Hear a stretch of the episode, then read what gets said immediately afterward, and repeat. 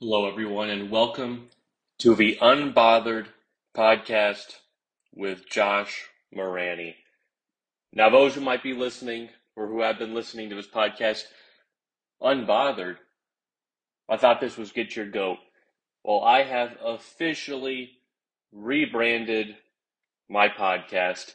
This is now the Unbothered uh, podcast. No longer Get Your Goat.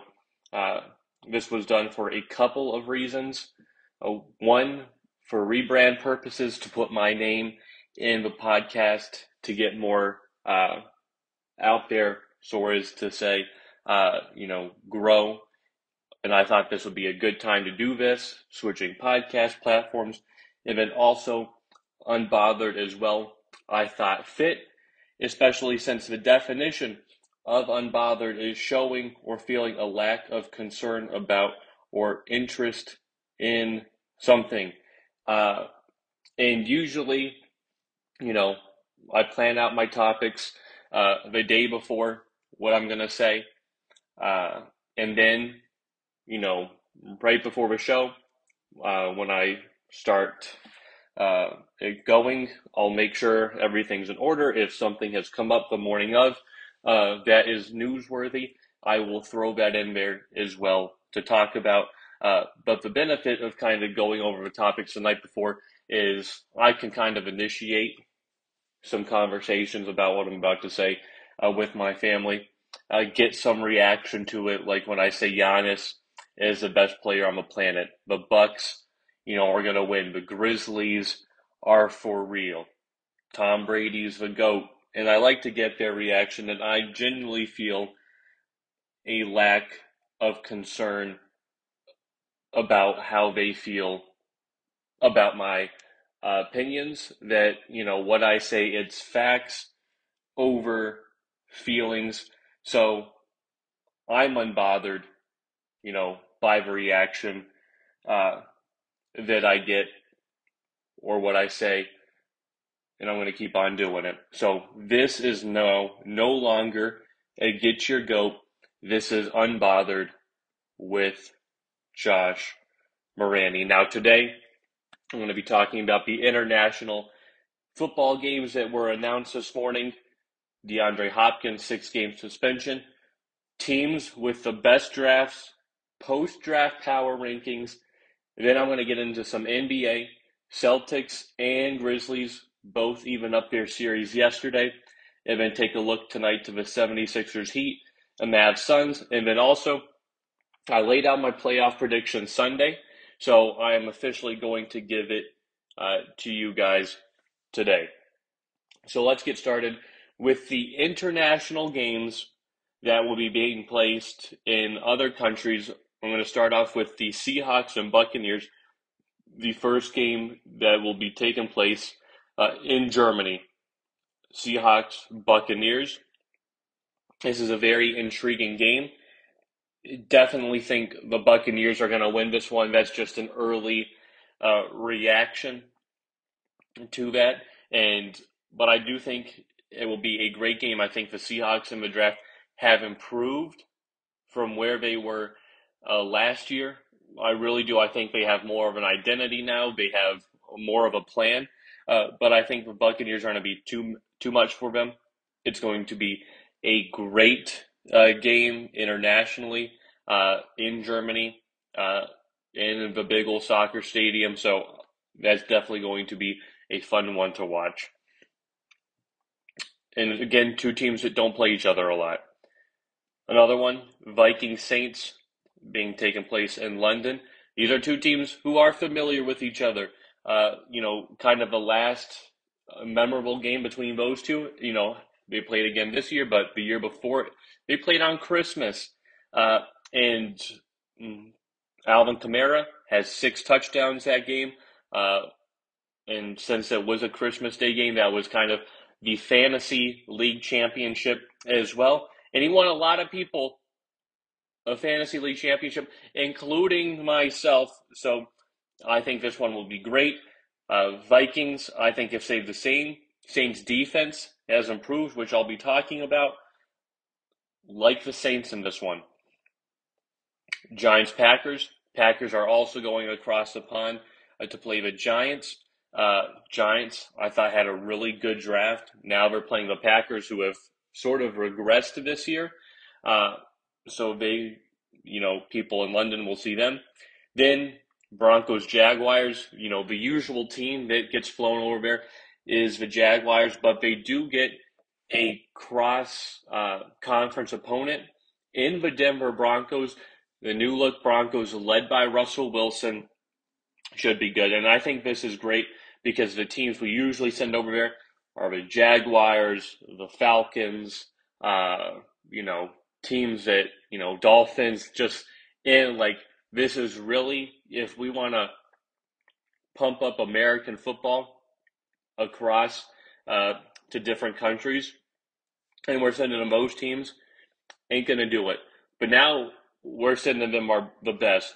Tom Brady and the Buccaneers, uh, the New Orleans Saints champions, Aaron Rodgers and the Green Bay Packers, Russell Wilson and the Broncos.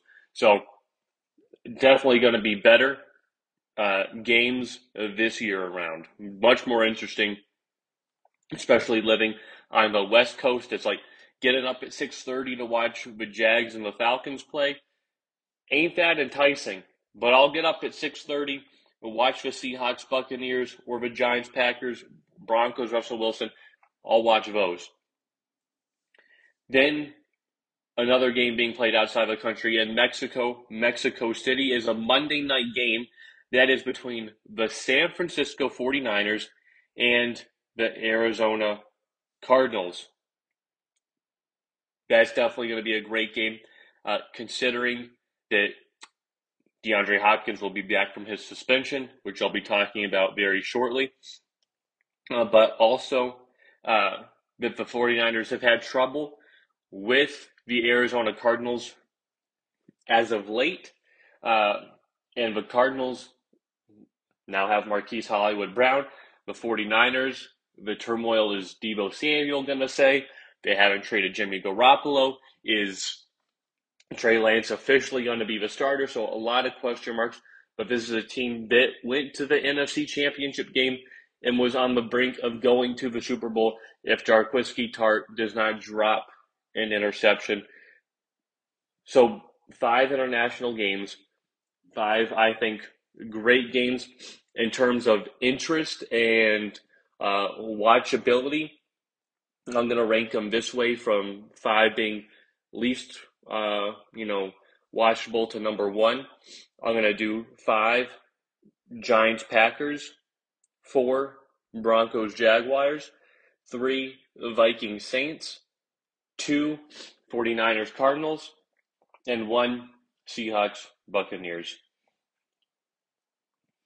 Next up is DeAndre Hopkins, staying on the theme of the Cardinals, getting a six game suspension uh, for violating the league's substance rule, abusing that rule, uh, using PED. So he is suspended six games. So, what does this mean for the Arizona Cardinals? Well, if you look at uh, Kyler Murray's numbers with uh, DeAndre Hopkins a verse without him, you just look at last year when they started off the year seven and zero. Oh, uh, then he sort of gets injured uh, against the Packers in that last game, misses a couple games, uh, comes back against the Rams, uh, gets re-injured, and you know two and six was Kyler Murray. His QBR drops down from a 62 uh, to about a 46. So uh, it does take a hit. It is a big deal that that happened. But what I do think is it's good that they got Marquise Brown. I don't know if they kind of knew uh, that was happening because the trade feels so perfect. You know, I was talking about them as a great one-two punch, but Marquise Brown's going to have to shoulder that workload for the first six weeks, and I think it will benefit uh, the Cardinals as well because DeAndre Hopkins, you know, has been a receiver the past couple years uh, to battle injuries and you know sitting out the first six games. He should be fully healthy. Hopefully, this isn't a Ben Simmons thing where you know he can't come back after the first six games. But no, he'll be back healthy, which means he can play the season longer. Uh, hopefully, be more beneficial to the Cardinals uh, down the stretch there, and hopefully, uh, instead of finishing seasons on a losing record, losing streak, sort of a collapse, uh, the Harvey Dent that you will, where one half of the season is great, the second half is poor. Hopefully, the second half is much better for them getting back DeAndre Hopkins to pair with Marquise Brown, Zach Ertz, got the number one tight end of the draft, and Trey McBride. So, Rondale Moore, an emerging star. So, I think the Arizona Cardinals uh, will be just fine if they can stay at bay in those first six games. Uh, I think if they go four and two, that would be great. Anything above that would be a success. Three and three, I think, is the absolute minimum you can go. Anything less than that is probably going to be a lost cause for the rest of the season.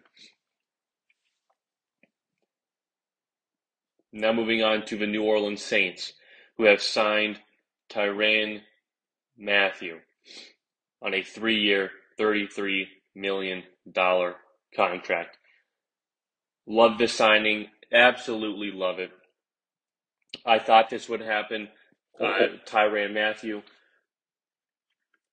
hometown kid out of Louisiana, star bear at LSU, is now returning home after the Kansas City Chiefs, who I have rooted for for the past four years, five years, have no longer valued Tyrann Mathieu and what he brings to the defense, letting him walk and move on. So the Saints signed him.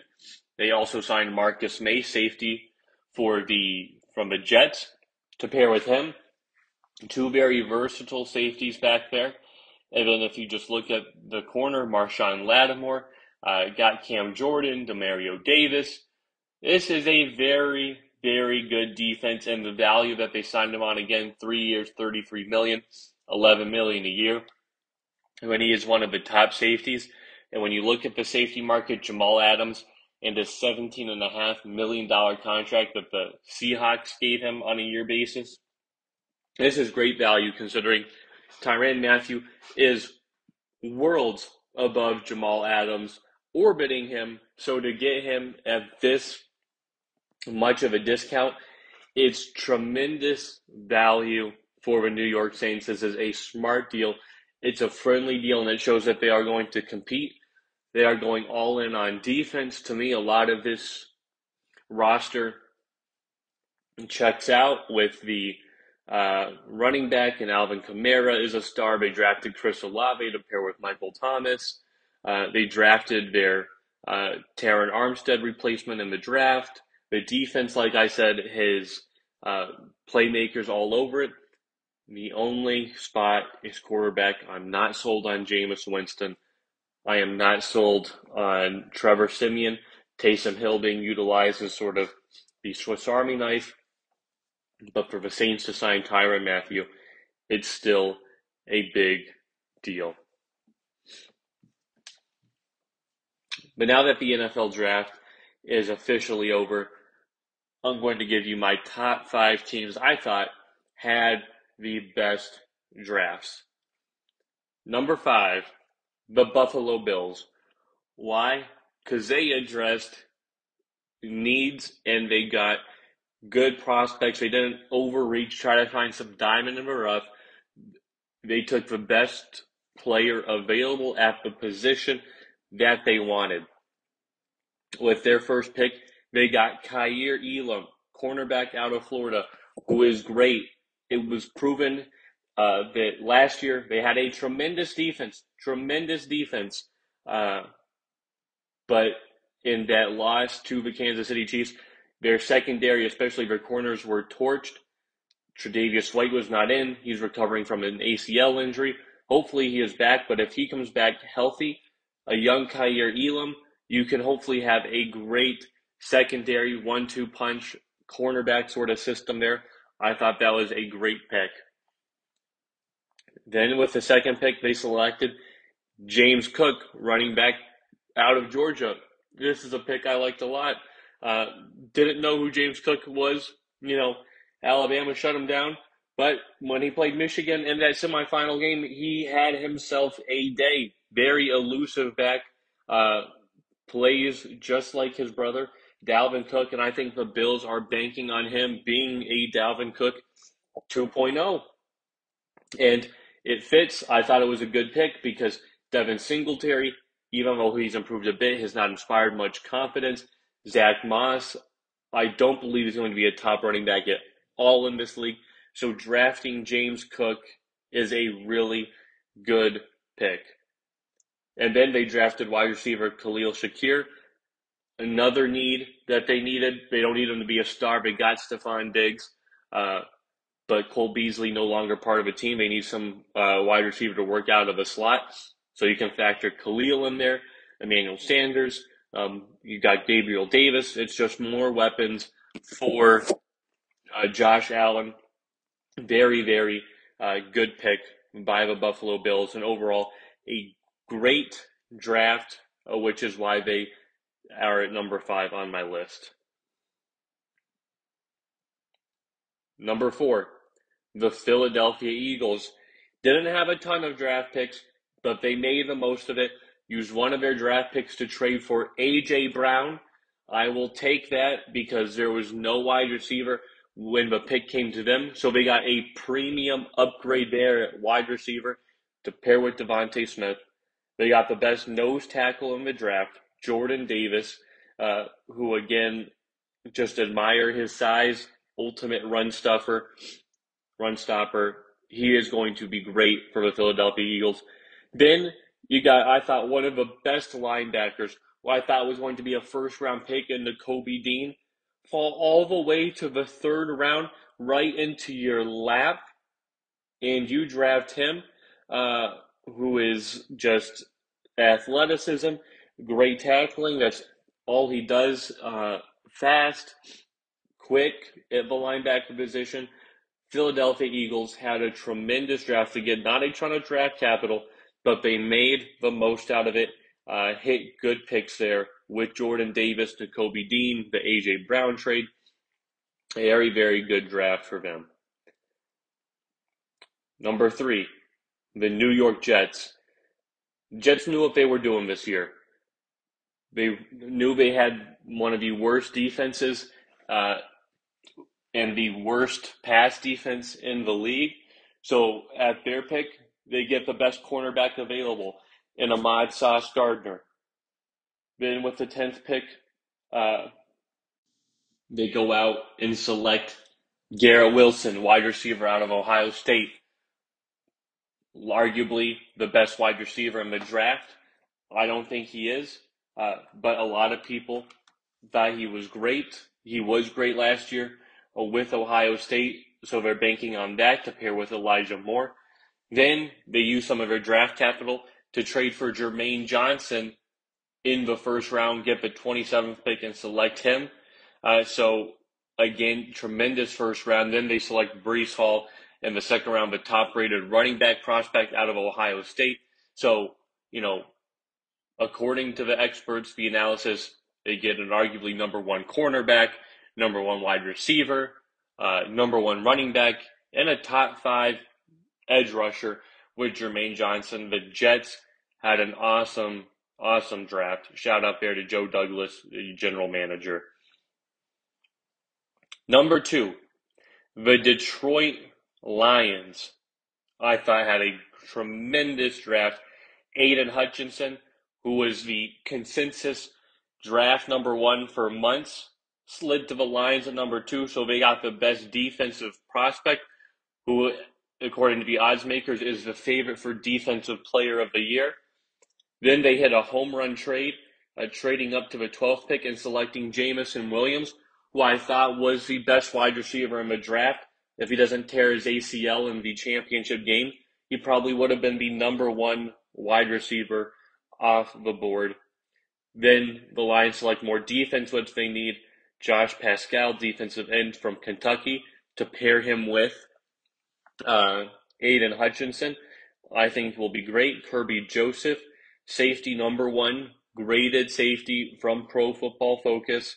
Uh, blocking tight end and James Mitchell, which is good because TJ Hockenson is not uh, the best blocking tight end, great receiving tight end, uh, but blocking leaves a lot to be desired. Uh, and he also has health concerns, so James Mitchell, I think, can fill a void in there as well. And then number one was the Baltimore Ravens, who Kyle Hamilton was the number one ranked safety in the draft. Uh, some people had him going as high as number three, slid all the way down to the Ravens at 14. So great value there for that pick. Then they trade their number, then they trade, uh, my bad, they trade Marquise Brown, their wide receiver, for a number one, another pick. They select Tyler Linderbaum, but number one rated center in the draft to shore up the offensive line as well. Uh, and they actually, when they traded that number one pick, it was still the 23 pick, and they traded down again to get extra draft capital.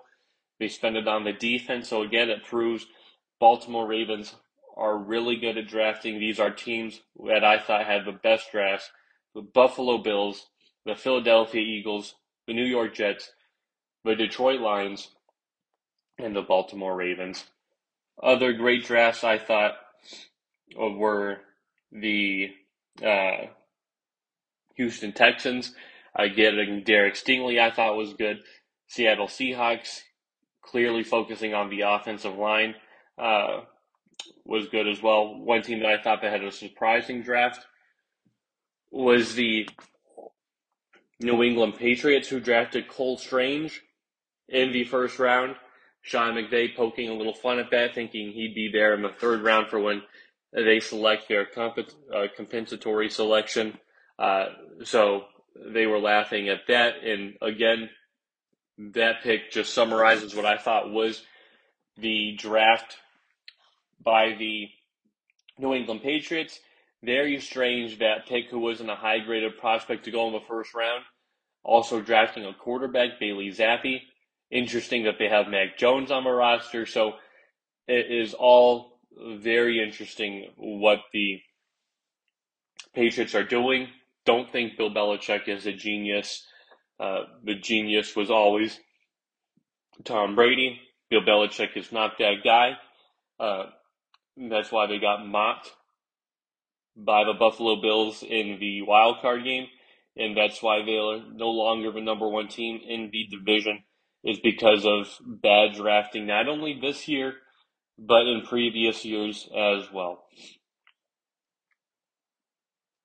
But now that we're done with the draft, there's not much left. So I have my post draft power rankings. Now I love doing power rankings, do them on a week to week basis in the season. Uh, then I kind of do a free agency one. And now I'll do a post draft, and then my next one for NFL will be preseason. But my post draft power rankings are number five Denver Broncos. Why? Well, they went out and signed Russell Wilson this year. They drafted offensive linemen uh, to kind of shore up what was left, you know, any kind of holes that they needed. Didn't have a ton of picks because of that trade with Russell, but they did try to find some things. I think they can find viable starters, which they did. Uh, wide receiver core is really good with Jerry Jeudy, Courtland Sutton, uh, Tim Patrick, defense, uh, Bradley Chubb, Patrick Surtain, uh, Justin Simmons. So this team loaded, good coach, offensive mind. In Nathaniel Hackett, it's his first year, but I think he'll be great. Uh, Denver Broncos to me are number five. Number four, the Los Angeles Rams. Why? Well, they're the defending Super Bowl champions. Again, they traded a lot of their draft picks for uh, Matthew Stafford, accomplished a mission. They traded other ones for uh, Von Miller, who's now gone, but the nucleus stays the same. Cooper Kupp, Matthew Stafford, Aaron Donald, Jalen Ramsey. They also traded back for Troy Hill, very good slot corner. So that benefits them. They drafted offensive linemen to replace uh, retired Andrew Whitworth and their right guard. So we'll see if the offensive line will be as good as it was last year when they were one of the best in pass protection since Los Angeles Rams are a very pass heavy team. Number three, Cincinnati Bengals. Why? Well, they barely lost in the Super Bowl last year. They lost because the offensive line was in shambles. This year, they already addressed that through free agency, signing center Ted Karras, going out and getting La'el Collins, the guard Cappa from the Bucs. So then what do they do? The draft, they focus on defense. They get uh, Dax Hill from Michigan, who I like a lot, who can be played in a hybrid safety slot corner role, uh, which was needed after Eli Apple got torched in the Super Bowl. So very, very smart move there uh, by the Bengals, also drafting linebackers and just shoring up a defensive pieces because I think that offense is tremendous. It'll be just fine. So the Bengals uh, drafted what they needed and improved. Number two, the Tampa Bay Buccaneers. Well, when the GOAT returns, you're automatically going to be in the top five, are you not? Uh, didn't do as much as I wanted to in the draft. Uh, selected a couple tight ends. I thought was surprising because I do expect Gronk to return. Uh, they saw conversations going. They selected a defensive tackle. However, I would have liked another outside linebacker to pair with Shaq Barrett. I don't know if JPP is coming back, but I do want more speed off the edge. You know, a dynamic pass rush uh, is what I want. I thought they were a little slow and stagnant at times last year, uh, and also just secondary as well. Never be too safe uh, with that. The Tampa Bay Buccaneers are still number two because of moves made with Tom Brady and retiring, uh, the signing of Russell Gage, Logan Ryan, a lot of good moves they did free agency. And number one, the Buffalo Bills. These are the they was swapped from my last power rankings edition because I thought the Buffalo Bills had a better draft, which I just outlined, and getting their cornerback, uh, running back, you know, wide receiver, a couple linebackers. They are shoring up any issues. They are loading up. They feel they are the team to beat, and you know, feel bad for them. You know, the first year, you know, got walloped by Kansas City, really no match. But this past year, you know, heartbreaking loss in overtime uh, to the Kansas City Chiefs. They're trying to ensure that does not happen. Yet again, for a third time, Buffalo Bills are taking proper precautions, a right draft, right free agency moves, signing Von Miller. Buffalo Bills, very good team. So those are my top five teams post draft Denver Broncos, Los Angeles Rams, Cincinnati Bengals, Tampa Bay Buccaneers, and the Buffalo Bills.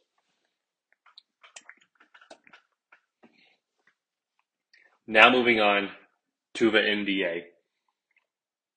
Starting with last night's Celtics win against the Milwaukee Bucks. I picked the Milwaukee Bucks to win this series. They win game one. Game two goes to Boston. We are at a game apiece. Last night, great shooting night by Boston. 46 and a half from three point land and just 47 and a half from a field. A much improvement from game one when they shot 33% from the field and 36%. Got to give them props for winning the game last night.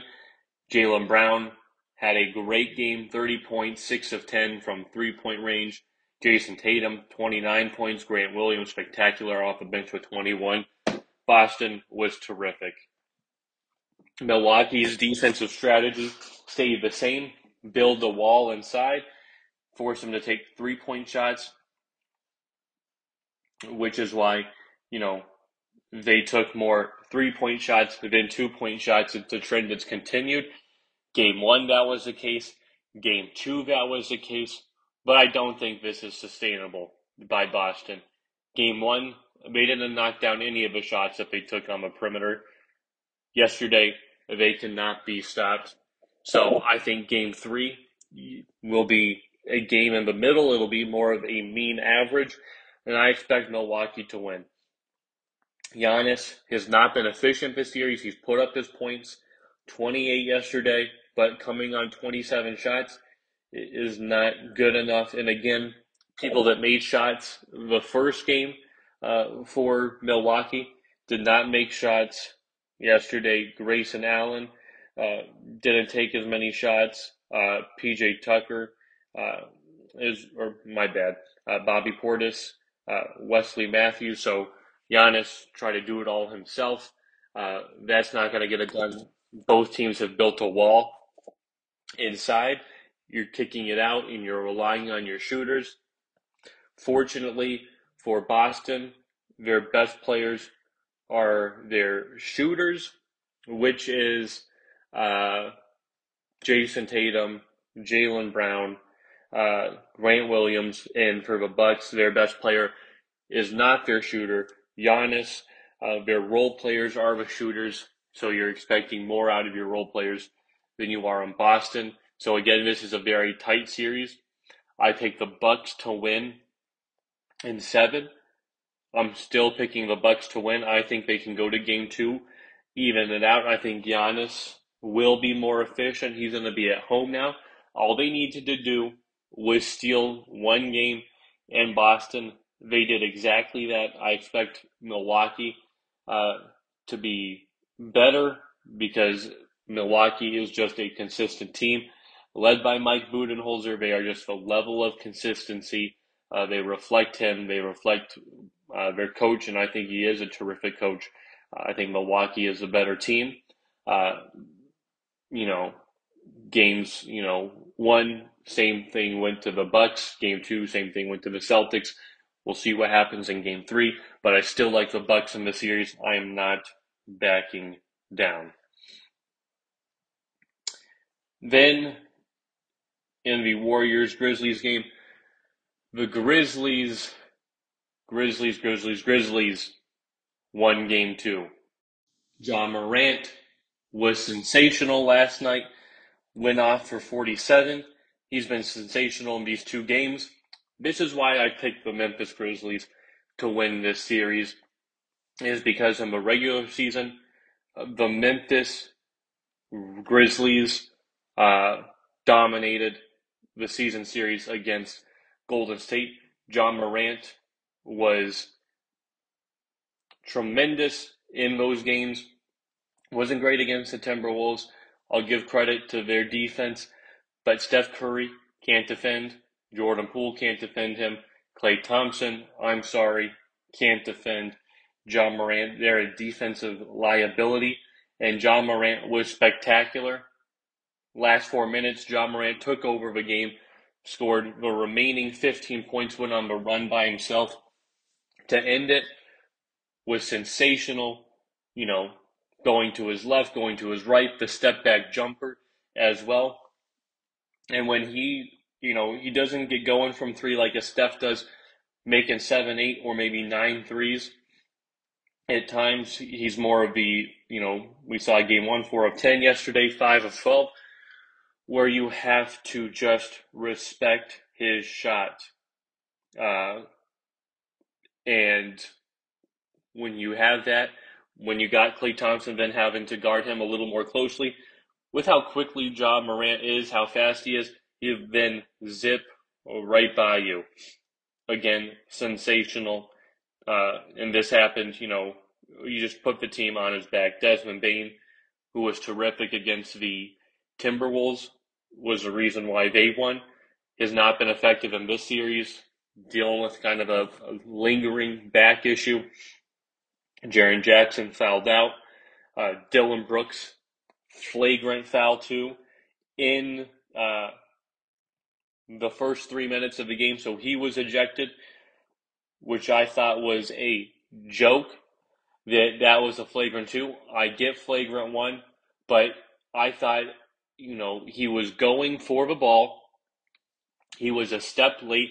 So he ended up brushing his head, but you could tell he was going for the ball. He makes accidental contact with the head. This was not the wind up, the uh, you know, headshot or anything like that, cheap shot. So I thought it was an absolute joke that that was called a flagrant two, flagrant one, but really a flagrant two on that. And of course, you know, the byproduct of the foul was Gary Payton broke his elbow. Was it Dillon Brooks' fault? No, because Gary Payton was not that high up in the air. Uh, and then bracing his fall, he locks out his whole arm, which leads to him breaking his elbow. You know, he should have just landed on his shoulder, uh, had a bruise, but he, he wasn't that high up where it was like, wow, or, you know, where he gets flipped over uh, at all, like some kind of bicycle kick, windmill type soccer move. That's not how it was. So I did not think that deserved a flagrant two, but Ja put the team on his back where Steph Curry came up short from three, three of 11. Klay Thompson was even worse, two for 12 and 12 points.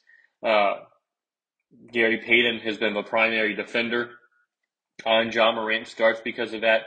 Uh, he won't be starting, but now they really have a defensive liability. Jordan Poole was not efficient last night either. 20 points that came on 16 shots.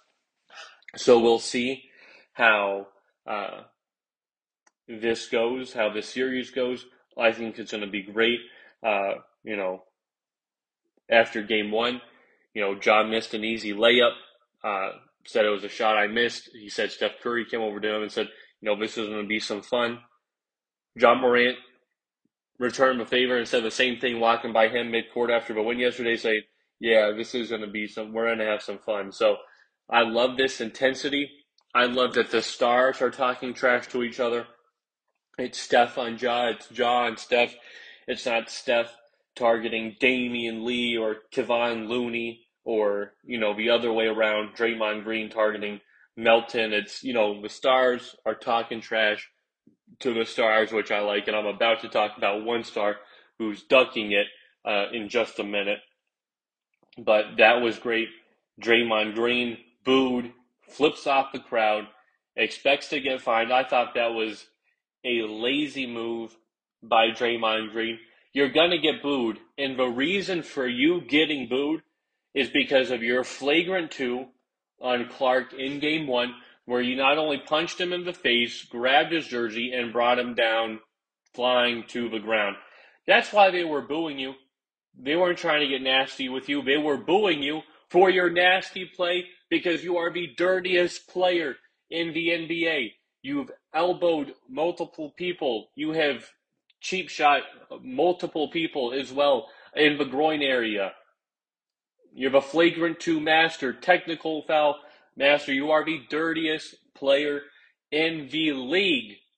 So get nasty. You're always nasty. I don't want to hear that, you know, the fans were getting nasty. It's a parade of boos.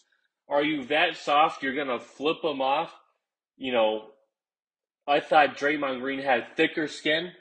Apparently he doesn't if boos are getting to him. If boos are getting to people now, we had Baker Mayfield say that the boos got to him. He wanted he wants to go into people's cubicle at work and start booing them. Uh, and now Draymond Green is fine flipping people off after he gets booed. That's really bothering you.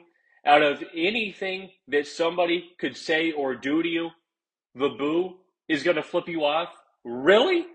I mean, uh, come on, Draymond. It's upsetting uh, that he does that. I'm fine with banter back and forth. But if somebody, if I were to flip somebody off for them booing me, really, that just shows how soft you are. Uh, don't think that's the way to handle it at all. Uh, now, you know, the same thing's going to be expected in Golden State. I think they're going to boo Dillon Brooks because of the flagrant two that he got uh, this past game. But I don't expect Dillon Brooks to flip the Warriors fans off. Dillon Brooks, I think, I believe, has thicker skin. He's going to be the bigger man I thought Draymond Green was the bigger man, but he's not. Uh, this Warriors team has just turned soft. Draymond Green, Steve Kerr, telling Brooks to get the F out of here after the flagrant two foul call. He broke the code. What code? I mean, a team is just so sad. It's so sorry. Whines all the time. Uh, that's all they do is whine, whine, and whine again. It's tiring. I'm sick of them. Uh, they weren't whining in Cleveland when Bron was telling them to get the, you know, what out of my face. They were fine with it then. But now all of a sudden they're playing a bunch of kids in Memphis and they're suddenly not fine. That's why I picked Memphis to win. They're more cool. They have the composure. I like Memphis. I like that they evened up this game. One thing I want to see them work on is the turnovers, less turnovers. Uh, 12 yesterday. I want to see less turnovers. And they are a better defensive team, especially around the glass. Uh, their biggest guy is Kevon Looney, who doesn't start. So when it's Draymond Green, Jaren Jackson is bigger. He can get the boards. Brandon Clarke can get the boards. They're a bigger team. I want to see them out rebound. The Grizzlies, I still expect to win this series. And now tonight, 76ers in the Heat. I'm picking the Heat to win this game. Picked them to win the series and got no problem with it. No Joel Embiid for this game as well. And the very lackluster James Harden, where game one, the eyes were on James Harden, and Tobias Harris led the team in points, shots taken, 27 points on 18 shots. Tyrese Maxey was two, 19 points, 15 shots.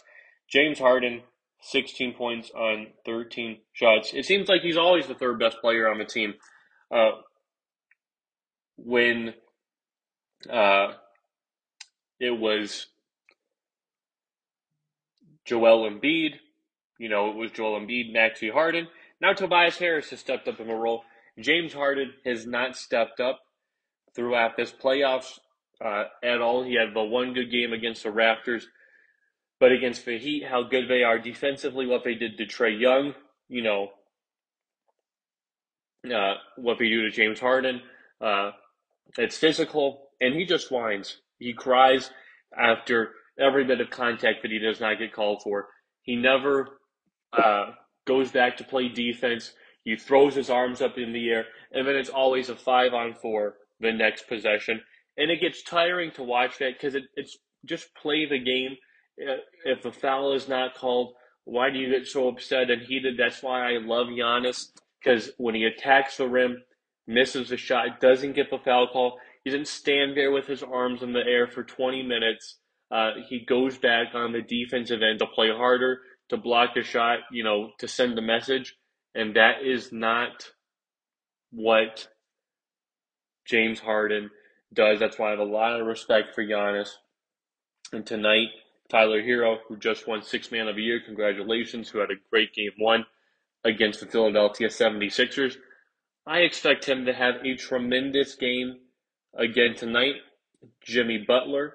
I don't know if Kyle Lowry needs to play this series. He can probably take the whole series off, rest up for the conference finals, because it's a wrap. Miami's winning the series. If Joel Embiid doesn't play a game, I believe Miami will get swept. Miami is a better team through and through. Second game on tonight, the Mavericks and the Suns. And I am picking the Mavericks to win this game. I picked the Suns to win this series in seven, but I think the Mavericks can win game one because of their grit their toughness. Luka Doncic got whatever he wanted. That first game dropped 45 points. Uh, I don't believe the supporting cast will be as bad as they were in that first game, uh, where Finney Smith 15 points, Bullock 7, Brunson 13, uh, So Dinwiddie eight. I think the supporting cast will be better, and I think they steal this game. I'm still picking the Suns. I wouldn't be surprised if the Suns win this game. Uh, but I like Dallas. I like Luka. You're not going to put Chris Paul on Luka and expect Chris Paul to lock up Luka Doncic. That's not how it works. So I'm picking the Mavericks, but I just want to say this. How I just talked about Ja Morant going after Steph Curry. I have an exception to Devin Booker in his technical foul from game one where he blocked a shot on Jalen Brunson and decided to talk a load of trash to him, you know, blast obscenities, which is why, uh, obscene language, which is why he got that technical foul.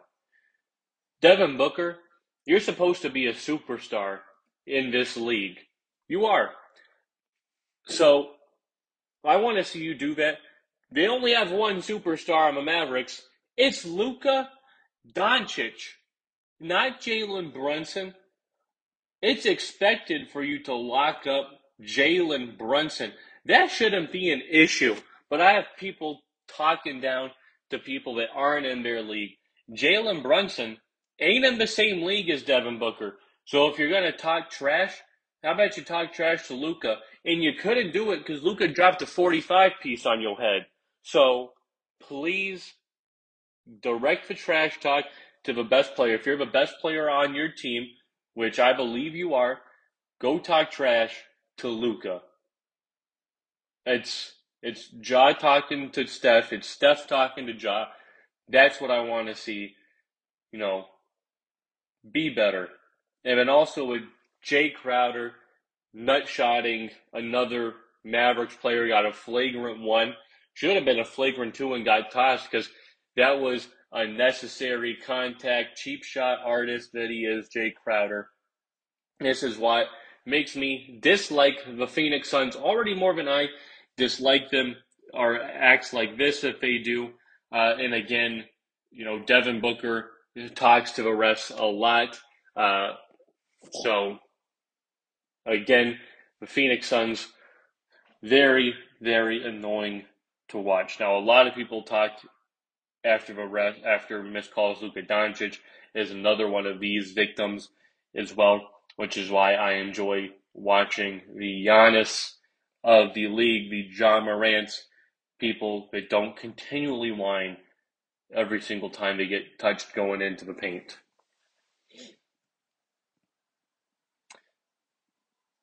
Now, I'm going to go in final part of this podcast NHL playoff predictions. I'm going to start with the West, Colorado Avalanche, and the Nashville Predators. I'm going with the Nashville, I mean, uh, my bad, Colorado Avalanche, best team of West, best team for a large part of the season, arguably the best team even though the Hurricanes wrapped up the President's Trophy. I am picking the Avalanche to beat the Nashville Predators. Minnesota Wild and St. Louis Blues. I'm picking the Minnesota Wild to win this game or win this series. Uh, Marc Andre Fleury, uh, Dumba, this team I thought were very, very good, very strong uh, down the stretch here. I believe Minnesota will win this series. Calgary Flames and the Dallas Stars. Again, Calgary Flames, too much firepower for the Stars. I think the Stars have a great team, great lineup with Joe Pavelski and them. To me, they're just an older team. Calgary is a bit younger. I like them to win this series. Edmonton Oilers, LA Kings. I like the Kings. Not sold on the Oilers, who have just been the epitome of disappointments in the postseason. I believe another postseason disappointment is yet to come eh, which is why I'm picking the LA Kings. I am not sold on Connor McDavid as the bona fide superstar in this league where he has not got to an Eastern Conference Finals or in conference finals at all in his career. I'm picking uh, yet again against the Connor McDavid, which I always tend to do, and more times than right, more times than not, I am right. I'd pick the Kings. Then in the West, Florida Panthers, Washington Capitals. I am picking the Florida Panthers. You know, this is a very tough matchup because the Washington Capitals are a very, very good team with experience. Florida Panthers are not an experienced team, but they have the talent, best offensive team this year. I believe that can do it they can win this series. Toronto Maple Leafs and the Tampa Bay Lightning. Tampa Bay Lightning have been here before. Toronto Maple Leafs have not won a first round playoff series in like 20 years. So I'm picking the Maple Leafs. I don't know if it's just foolish that I want them to break the curse. That Auston Matthews had a 60 goal season, has been terrific. Mitch Marner, or if I just really don't want to see the Lightning anymore for the rest of my lifetime advance in the playoffs. It could be a factor of both those playing into it. Um, and I'm picking uh, the Toronto Maple Leafs. The Carolina Hurricanes and the Boston Bruins. I'm picking Boston. Carolina, a better offensive team, but I think Boston is better defensively. I trust their goaltending. I trust them in clutch situations more than I trust Carolina. I'm picking Boston, and Carolina has had fits with Boston in the playoffs before. I like Boston. Then the New York Rangers and the Pittsburgh Penguins. Of course, I'm picking my Pittsburgh Penguins. There ain't no way I'm picking the New York Rangers, and this could be my team's, the band's last go around together with Letang, Malkin, and Crosby. This could be it. I think they want to go out as long as it can. Malkin says they just want to have fun. Let's go out, have some fun, win this series. Then in the second round, I have Avalanche in the Minnesota Wild. You know, I think the Avalanche want to avenge their uh, loss from earlier. I think the Avalanche beat the Minnesota Wild. I think it's a good series, especially with Marc Andre Fleury, who is the Avalanche killer I could see Minnesota Wild winning this series if Fleury can steal a couple games.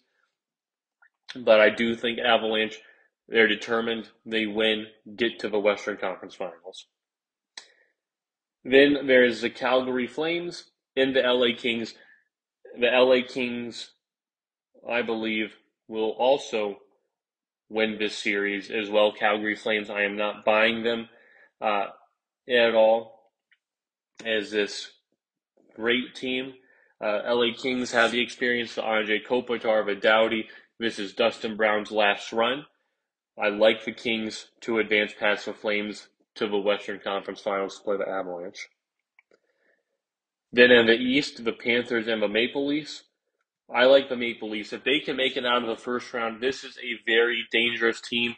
It's just them exercising those postseason demons of the past 20 years and again, not every one of these players has been with them. They've been with them for you know the past five, maybe postseason blunders, but they haven't been with them the full twenty.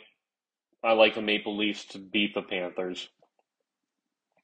Then I got the Bruins and the Penguins. They're a tough matchup between both uh, gold and black teams. But again, I'm picking the Pittsburgh Penguins to beat Boston. Very tight, close series. Uh, but I'll take the Sidney Crosby Bryan Rust, Jake Guentzel line over the Patrice Bergeron, uh, Pastrnak, uh, and Marchand line as well. And hopefully by then I get Tristan Jarry back, who will be a major X factor if his foot is healed by the time of that series. Then there is the Avalanche and the Kings. I expect the Kings kind of nice run to end here to the Colorado Avalanche. Uh, again, Colorado Avalanche as the star power, but Nathan MacKinnon, the Landeskog, and Kadri has been great. Uh, Makar, one of the best defensemen in the league. They advance to the Stanley Cup Finals, where they will then play every winner of the Maple Leafs Pittsburgh series. And again, this would be a tremendous series, but Pittsburgh has the advantage due to the postseason experience before, uh, and also in regular season matchups. Uh, Pittsburgh has got the better of this team as well. I expect Sidney Crosby uh, in this team to outduel uh, the John Tavares led group here. Pittsburgh beats the Maple Leafs and sets up a Colorado Pittsburgh finals. Now, this would be very interesting. Colorado beat Pittsburgh in both uh, matchups this year. However, this is Stanley Cup. I expect it to be closer. To me, this is a seven game series. Again, my brain says to pick the Colorado Avalanche, but my heart tells me to pick the Pittsburgh Penguins. I'm going with my heart, the Pittsburgh Penguins, to beat the Colorado Avalanche in one last glory run with the Big Three to beat the Colorado Avalanche Big Three, and they end up just short, and they look back and say, dang, what more do we need to do to actually win something? Sidney Crosby gets his fourth, Gino gets his fourth, Letang gets his fourth. Uh, Sidney Crosby is cemented as a top five player of all time, gets the respect that he finally deserves, and the respect that he sadly doesn't get right now. ESPN NHL gave out their top 50 players of this postseason. Crosby ranked 19, which is to me one of the biggest atrocities, you know, I have ever read when it comes to, you know, the top 50 players in the in the postseason. It's just it's it's terrible. Uh, if you want to go on season, there's some seasons it's been great. I'll give you an Auston Matthews, but if you're going to tell me you're going to take Alexander Barkov over Sidney Crosby, you're going to tell me Jonathan Huberdeau, Sebastian Aho, Kirill Kaprizov, Steven Stamkos, Mika Zibanejad, Brayden Point, Johnny Gaudreau over Sidney Crosby. Again, he does not get the respect that he deserves, and he is simply amazing. It's it's crazy. I don't know who's working over there doing these lists, but it is insane. And again, I just want to, you know, yesterday, crazy Penguins Rangers game. Penguins won four to three in a third overtime. Igor Shesterkin, I'll give props to him, was great, second most saves ever. 79 saves on 84 shots. Close to the mark, uh, I believe Korpisalo set uh, for the Blue Jackets against the Lightning. I don't think it was last year, I think it was two years ago, where he made like 88 saves. Shesterkin was simply brilliant, but the Penguins in overtime were just peppering him with shots. And this was, I thought, the formula for Pittsburgh if they were going to win this series. It wasn't that uh, the goaltending, a goaltending matchup like that first game they played in the regular season. It was Pittsburgh avoiding being a defensive team and just shooting shot after shot, controlling the tempo of the game in the offensive zone. Pittsburgh did exactly that and got the win. So great performance there. And then tonight there's four games, so I'm going to pick them. Bruins Hurricanes. I picked Bruins to win the series. Carolina's up 1 0. Need Boston to get the win here. I believe they do even up this series tonight in Carolina. Lightning and Maple Leafs. I think Maple Leafs, who just dominated the Lightning, shut them out 5 0 in that first game. It kind of turned heads and said, hey, maybe this Maple Leafs team is for real. I like it. I like what they can do. I like the Maple Leafs to win this game tonight. And then Blues Wild. St. Louis stole game one.